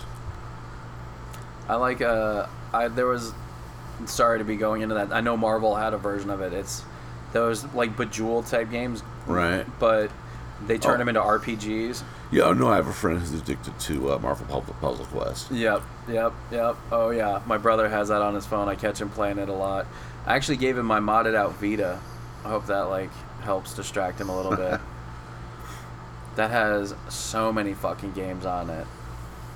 PlayStation, I've given you so much of my life. As much as Sony, I hate you for what you've done with Spider-Man. But you have so much of my. I have so much of your shit. You Right. sons of bitches. Right, that's how they get us. That's how they fuck you with the phones. They fuck you with the phones. That is it. Once they control the technology, they control us. Dude, you're gonna make this into a three-hour podcast. Now we're gonna go into that. Uh, it's, it's all lizard people. Jesus. And you know, by lizard people, I mean Jews. Oh my God, aren't you Jewish? I am Jewish. Hmm. I'm also a lizard person. Are you? I am. I didn't know that. Yeah. Oh, I never showed you. Uh, my mom had the uh, the egg that I hatched out of bronzed. I'll, uh, Really? I'll, show it to you. So what's the whole bar mitzvah thing about then? Is that when you guys Oh, shed uh, your skin? The first rule of Bar Mitzvah Club is uh, we don't talk about Bar Mitzvah Club. I feel like my joke there was a lot better than it got credit for. Oh, I'm sorry. It's cool. It's when you guys shed your skin. Oh. It, it, no. All right, all right, all right. It's okay. It's all right. I'll leave it alone. I'll let that one go. It's all right. Somebody out there who's stuck around this long will get that one and be like, damn. Or they're gonna be like, man, that was a pretty shitty joke, and just leave it alone. We'll let history be the judge. I'll, I'll let I'll let the internet judge me, judge me accordingly. Only only one can judge me, Is not that- God, is not that, you. Is that wise? Because you know the internet rarely judges anybody. Well, it doesn't judge anybody very well or poorly, or it doesn't judge them. It, if it judges them, it judges them pretty poorly, which I'm all right with. Like, I have a philosophy. I got this from Wayne Static, and I know it's not his philosophy, but it, he was the first time I heard him say it. Like, there's no such thing as bad press. Like when all that shit went down with Darrell, pff, man, you know how many hits I got out of that. In particular, what was funny is like all these people that were like, listen to this misogynist talking this shit, and then Right. they posted it. It was like I was like, dude, you're just giving me way more listens, bro. Like, Right. I appreciate it. you want to put that. Then I started I'm like, and then I pissed them off. They blocked me because I started posting like the iTunes link under that. I was like, yo, if you don't got SoundCloud, listen to it here on iTunes. So I mean, I don't know. Right. Yeah. Um, all, all press is good press. Hey man, I'm I'm just trying to get listens here, get people involved. Catch people's ears. Yeah, dog. Is that what they call it in the industry? They could capture the ears. Is I don't I dude, I am not in the industry. Which is fascinating is I'm I might be considered in the industry with what I do with Big Pine. Like getting to go to a lot of these festivals and talking to people in the industry. Right. but at the same time, I feel very disconnected from them because I've and I'll say it on every one of these podcasts. I hate comedians. I love you guys individually. In a group, I want to like sack tap all of you. Not like fun time, but like just punch you. Like stop. What are you doing? Why are you being like that? Quit it. And it's not a real feeling. It's a. It's like an urge. That's the best way I can describe it. It's not- Right. it's not healthy. But y'all, on a personal level, are fantastic. Some of us. That's accurate. Who don't you like? Tell me. Um, where to begin? Ooh, no, I'm just trying to bring out negative Steve. I liked I liked roast Steve when he used to come out to drink and joke. I think so. Okay, so let me throw that out there. How about I'm gonna tell I'm gonna Nate if you're listening, and Steve if you're interested. I think you should give a headlining spot to Negative Steve where all he does is roast everybody No, and make it a roast show, a Negative Steve roast show. I'm doing a negative. Well, I'm, I'm working on a negative Steve Roth show. I have. Uh, I'll, I'll, I'm turning 50 in in March, so I'm working on trying to get a roast. 'Cause why the hell not? That's what you do. Can I be on the dais? Not sure. I'm working on. Oh man, the hubris of that. Hey, can I be on that? Hey, let, let me come roast you. When when is this happening? Early March. Okay. Y'all hear that? It's gonna be a show out there. At some point, somewhere, maybe. If I get up off my ass and do something about it. There, I think there's a lot of places that would host something like that. Yeah, well, I was talking to Micheletti, and he had a few ideas. So yeah, I just need to get up off my ass and actualize. Yeah, is that like uh, the, the secret? I think so. I just need to uh, put it on my vision board, and then sit back and wait for something to happen. That's hilarious. You say that. I was talk. I was just talking about that on another thing. Cheesy Pete, Mr. Negative Steve. Right. Well, what is the difference between a vision board and your Amazon wish list? It's a good question. I don't know. Uh, that stuff you buy, I guess. Like, what? It, shouldn't your vision board not necessarily be like materialist things, or are is that is that what's on a vision board? I have no idea. I Yeah, don't me have a neither. vision board. Pinterest. You got a Pinterest? even have a Pinterest. I rarely uh, Pinterest is for recipes. Is it? I thought it was for building things with pallets. Oh, well, I don't have access to palettes. So. Oh, everybody has access to pallets. You can get that shit anywhere. It's like a couch. You need a couch.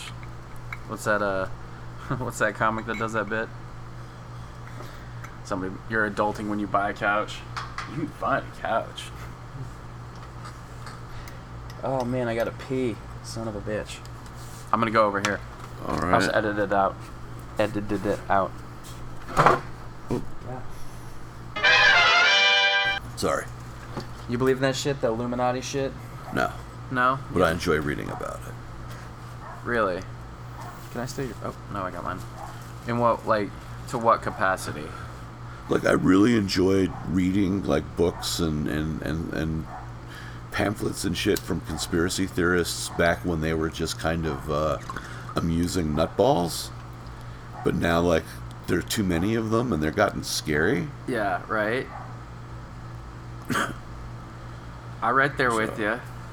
I used So to. like now, it's like I, I kind of miss the good old days of um, of, of who really killed JFK because that was pretty harmless. Uh, kind of, because if you, because that's the problem with that one is if you get too deep in that, you, you start getting into the whole like the whole government, man. It's all connected, and they're all evil. But you're not liable to take a gun into a pizza shop because you think there's a celebrity pedophile ring there.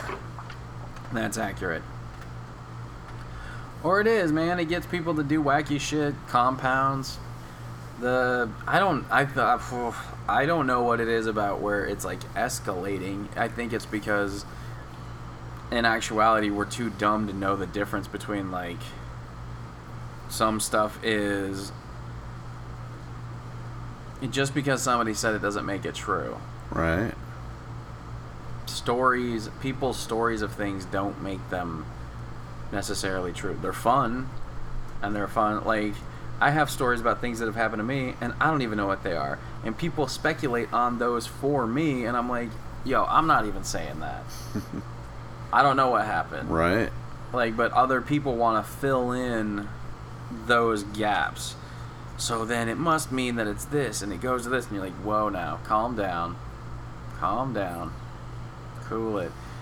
And we have way too many people on YouTube right now filling in all those gaps. Right. Yeah. That is uh, the great promise of the internet was that everybody would get a voice, and the the great downfall of the internet is that everybody uses that voice. Uh, is that a great downfall, though? I think it. I think it's good. I think it's. Uh, everybody should be allowed to be heard, and everybody should be heard because it's a. Uh, you know, me and my brother talked about this coming back from Snowflake. Was like, I don't want you to silence racists. I want them to be able to be out in the open because I need to know who they are as far as I'm concerned, like, dude, feel free to be openly racist because I want to know exactly who you are. I don't need you to be quiet, closet. Send them back into the, the trenches. No, man, come come come be out and openly racist. I, I would like to. I know where, where to keep away from, and we can kind of all, as a society, put you where you need to be. Right. Yeah. I yeah. It's, it's but know. I don't like that we have racism. You know what I mean? In a perfect society, in a perfect world, there wouldn't be any racists. I wouldn't. Right. We wouldn't be dealing with that.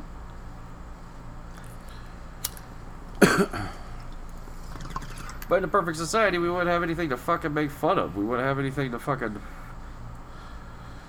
Yeah, no, a, a perfect society would be fucking boring.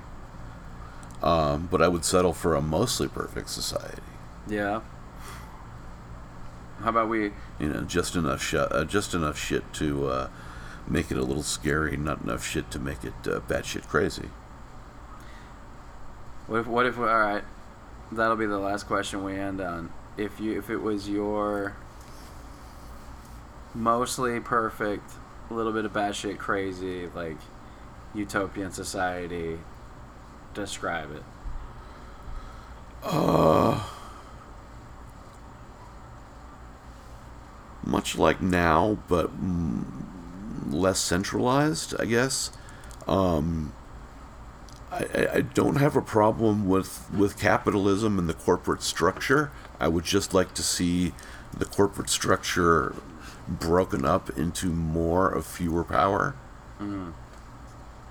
Um, when it, it, it's, I, I, like the idea of competition, but when you get you know, these monolithic, you know, Microsofts that kind of control huge sections of something.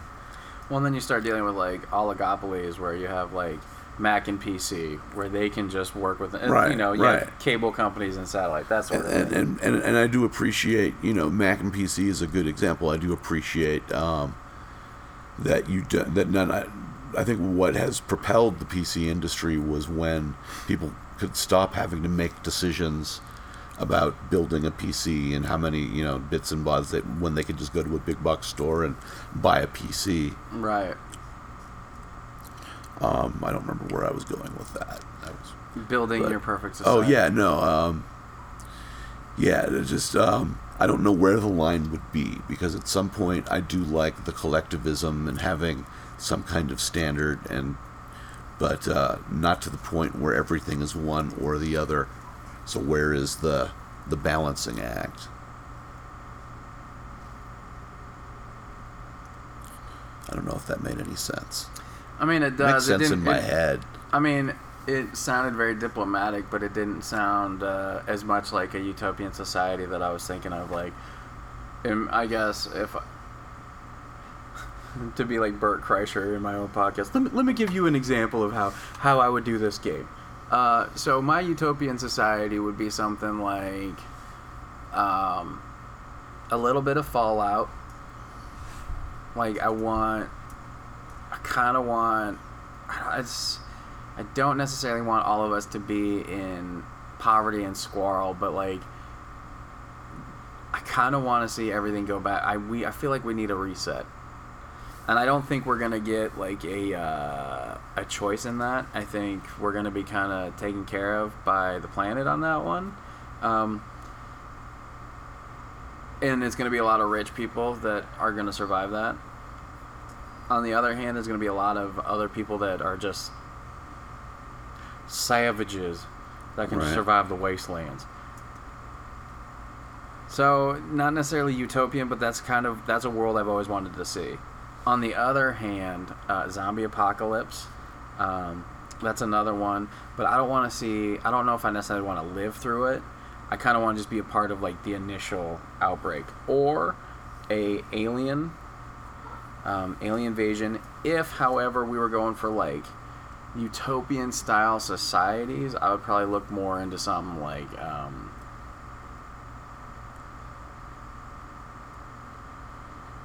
Star Wars Old Republic style. Um, Okay. A little bit like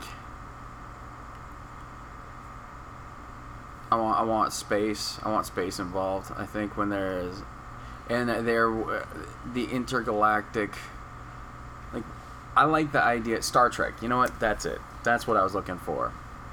I want to be my utopian society. I want to be and a part of and see the moment in society that Jean-Luc Picard talks about in First Contact, where he says, uh, "We no longer valued money, but valued the collective of exploring the stars." Okay. and I want to be a part of that that change in moment in history where everybody goes, "Yo, we got to we got to get off this rock and we're gonna build a giant ship. And we're taking everybody, and we're gonna go warp speed." All right. Yeah. I just Federation looks like that would be a good alternative. Um, I never really considered utopian societies. Sorry. Oh yeah, I don't really think it's uh yeah. Uh, man, man is not perfect, so utopia is kind of not achievable. Unless we unlock our third eye, bro. Yeah. Just gotta line your chakra and chi, man. Not so much on the chi. Not so much. You're not Not- not, feeling the chi, bruh. Not not big into the chi. I think I might have a chi uh, to- an intolerance. Chi makes me break out in hives. Chia. Chi. If I feel the cosmic energy, it, uh, Shut up. gives me a rash. Lined up my chakras, feeling my chi. Got a got a rash going on. I like that. I might use that. You know what's hilarious? I've had the last three guests I've had on here have all had one moment that they're like, "Oh, I'm writing that into a bit," Right? That's what we do. and it's usually at the very end there. Royer and I, uh, I, I was like, I have the solution to, to mass shooters and suicide. Those people that need to like get it out of their system. That mass shooter guy. Get somebody that needs to. That wants to go. Right. And doesn't have the balls to like pull the trigger themselves. Like you need it. You're not gonna. You're not gonna live a wonderful life after that. We're gonna put you in a jail cell. Or if you're gonna be one of those like mass shooters that's like, you want to kill somebody and then off yourself. We'll just have somebody in line right after that. After you shoot somebody, there's somebody else that's gonna take you out. So. You're not gonna. We're not gonna keep you around. Gonna go ahead. Right. Taxpayers. We're gonna spend a bullet on that. That psycho son of a bitch is also gonna go out. We're gonna go ahead and we're just gonna get them out of here too. Like, I I don't want to say like. I, yeah, no, that's that's what we talked about. And Royer's like, I'm gonna write that into something. That's a great idea. I'm like, that's I don't know about that, dude. it was I think Bill Hicks had a bit about um, uh, having a service for for like either suicidal or end of life patients uh, to uh, appear in action films. It's like Yeah. you know, Granny has terminal cancer. Granny would be honored to be kicked off a mountainside in a Chuck Norris movie. right? Have them like insert them as the stunt doubles. Yeah. Absolutely. You got anything you want to promote? You're looking Uh, like you're looking like you're getting pretty. uh It's time to wrap it up. It's about an hour and a half in. Okay, yeah, I think uh, that's about all I have to say on any topic. What I am doing, um, all your favorite game shows on uh, Saturday at two thirty, at the Green Green Room at uh, Big uh, uh, Big Pine. Sorry, and um, I'm very bad with my own my own plugs. Uh, September 26th, I'm doing the uh, the roast of the opioid epidemic. Um, and I will have details on that on my uh, on my Facebook page. Say the roast of the opioid epidemic. Yeah, um, been a series of roasts as fundraisers where they've been roasting um, abstract concepts. Okay. So the last one was uh, the roast of depression. Okay. So this one is the roast of the opioid epidemic. Gotcha. Um, I've been shouting out uh, Big Pine, so I'll I'll I'll I'll bump yours up at the top. Right on. Yeah, uh, all your favorite game shows is a ton of fun. You said it's at two on Saturday at the Green Room. Two or two thirty at the Green Room. Cool. And again, as always, folks, you'll see me there because uh, I'm the audio guy. So, as always, I don't know how to wrap this shit up. Lizard Man out. Uh, reptilian out. AKA the independent variable. Trap good, I was serving up the whole way. Hey, where the gold at, baby? Hey, where the clothes at, baby? Hey, where the dough at, baby? In the bank, you know I ain't tryna blow that, baby. Hey, we gon' that money. Hey, we gon' that money. Hey, we gon' that money. What we doing, we gon' save that The money. rag gang got it all wrong. We ain't bout to go and spend money just to flex on it. We ain't really gotta lie, ya. I'm a type of motherfucker that'll check the check, do the math, I ain't never getting robbed. Those margaritas not going on my card. I ain't about to split a damn thing for convenience sake. I'm at the restaurant working that way. Hold you ain't heard a Lil Day, young L, the Jew biz major. Fuck you know about the world he raised in. I've been saving money since a motherfucker 13. I wear the same pair of jeans every day. Sandwiches, homie, two stamps away. Book flight December, but I leave in May.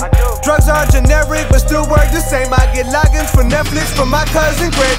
Thanks, Greg.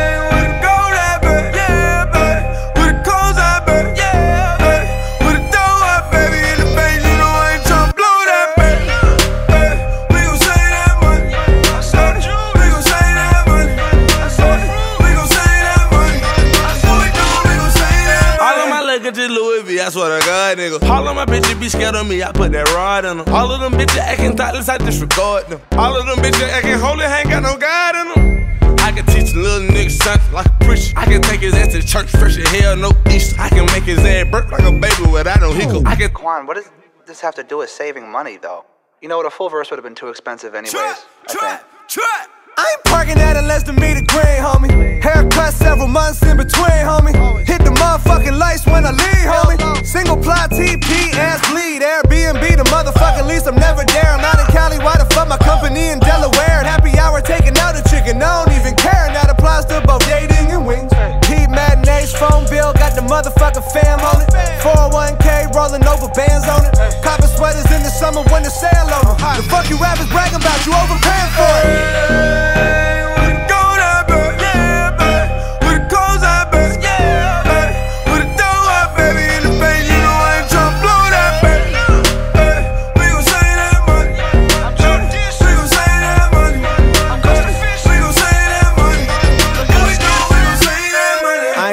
Hit a ball with a cover.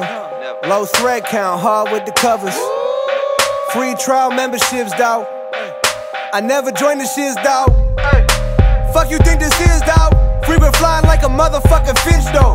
General sound half a dozen on the stick just so I can whet the appetite a bit. What you talking about? My AC never doing nothing, blow fans though. Walgreens car shopping, all the off brands though. Boy, go hard when collecting, got Venmo. Save every motherfucker roach, tryna smoke. Check the clothes in my drawers, I ain't playing around. It's LD, little boy, Mr. Hand Me Down. My dirty drawers getting worn, can you blame me now? You think I got 450 up in corners on me? Well, I fucking don't.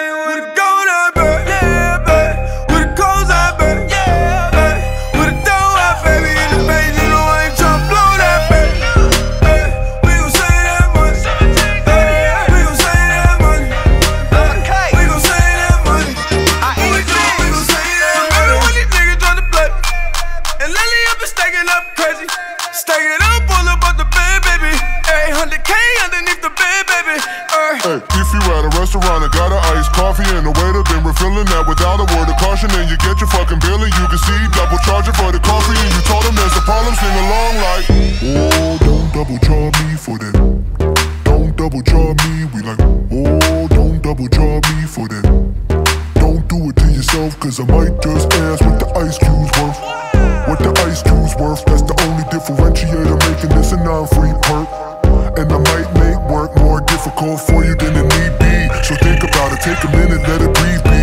But think about it, bro, you saw me get the burger with the bacon on the side. After looking at the price of the side of just bacon and comparing that to what the difference in the cheeseburger versus the bacon cheeseburger was. And making my decision, I would hate to be the waiter trying to tell me something different. I'ma get on Yelp in a minute and review this piece of shit place like only a kite know how. Unless you take the extra coffee off, I might get loud. Unless you, oh, it was just an accident. You didn't even mean to. You didn't even. That was. That's so. I'm so embarrassed.